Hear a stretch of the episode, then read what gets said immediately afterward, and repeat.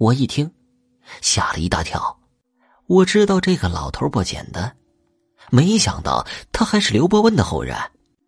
老头，你说我们村子有大灾难，那到底是什么灾难呢？你能告诉我吗？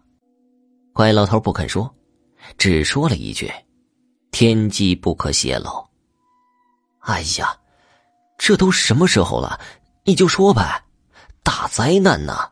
也许你说了能救我们村子很多人呢。都说了救人一命胜造七级浮屠，难道你就眼睁睁的看着我们村子的人死光光啊？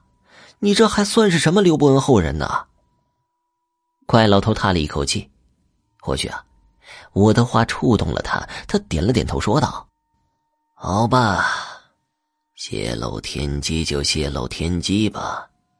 我告诉你啊，往东走二十里，有一棵铁树，在铁树下有一个坟地，坟地里有一具千年僵尸。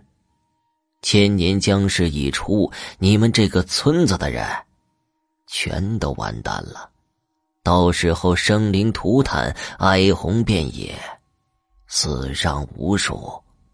怪老头跟我说，那里是一处养尸地，又加上铁树是不能种在坟地上的。如果铁树种在坟地上，是会让那家子断子绝孙的。坟地里的人一定是被人报复，埋在了养尸地里。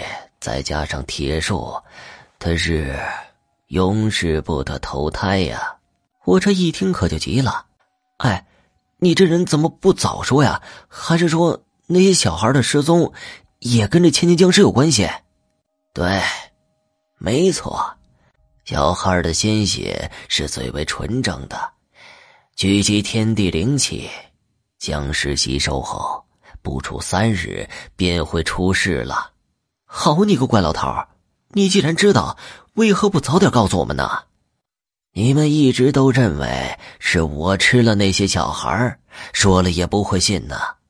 再说了，这是天机。行了吧？现在已经这个样子了，我要去告诉村民们。接下来，我集结村民，把这件事告诉大家。可是大家竟然不相信，嘲笑我说道：“切。”这个世界上哪有什么僵尸啊？勇子，你是不是看僵尸片看多了？村长，我说的都是真的。如果你们不相信，跟我一起往东走，找到那块坟地，挖开坟墓，就知道我说的是真假了。在村长的带领下，我们去了村子东边，并且挖开了铁树下面的坟墓。竟然看到棺材里有一具栩栩如生的尸体，穿着清朝的官服，应该是清朝的某个官员。这具尸体皮肤上失去了水分，脸上千沟万壑，像捏皱的橘皮，指甲长出十尺长，又黑又长且锋利，并且在大黑棺材里还有不少小孩的尸体。不过，他们已经被僵尸吸干了鲜血，成为了一具僵尸。此事一出之后，大家终于相信我的话，也证明了怪老头的清白。大家纷纷跪拜，请求怪老头去驱除僵尸。最终，怪老头无奈之下，只好硬着头皮驱除僵尸。他放了一把漫天大火，把僵尸给烧了。那天晚上。火光把半边天空渲染的绯红，天上的星象也因此改变。僵尸被怪老头灭掉后，我们村子里的人终于全都活了下来。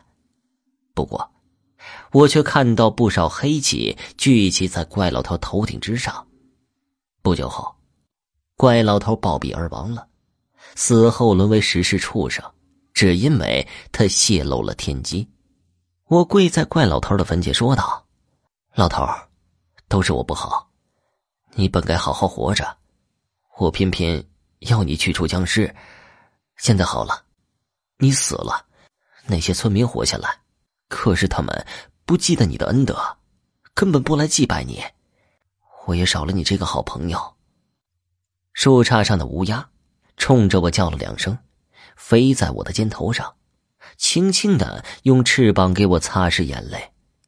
好了，这个叫怪老头的故事就讲完了，感谢收听。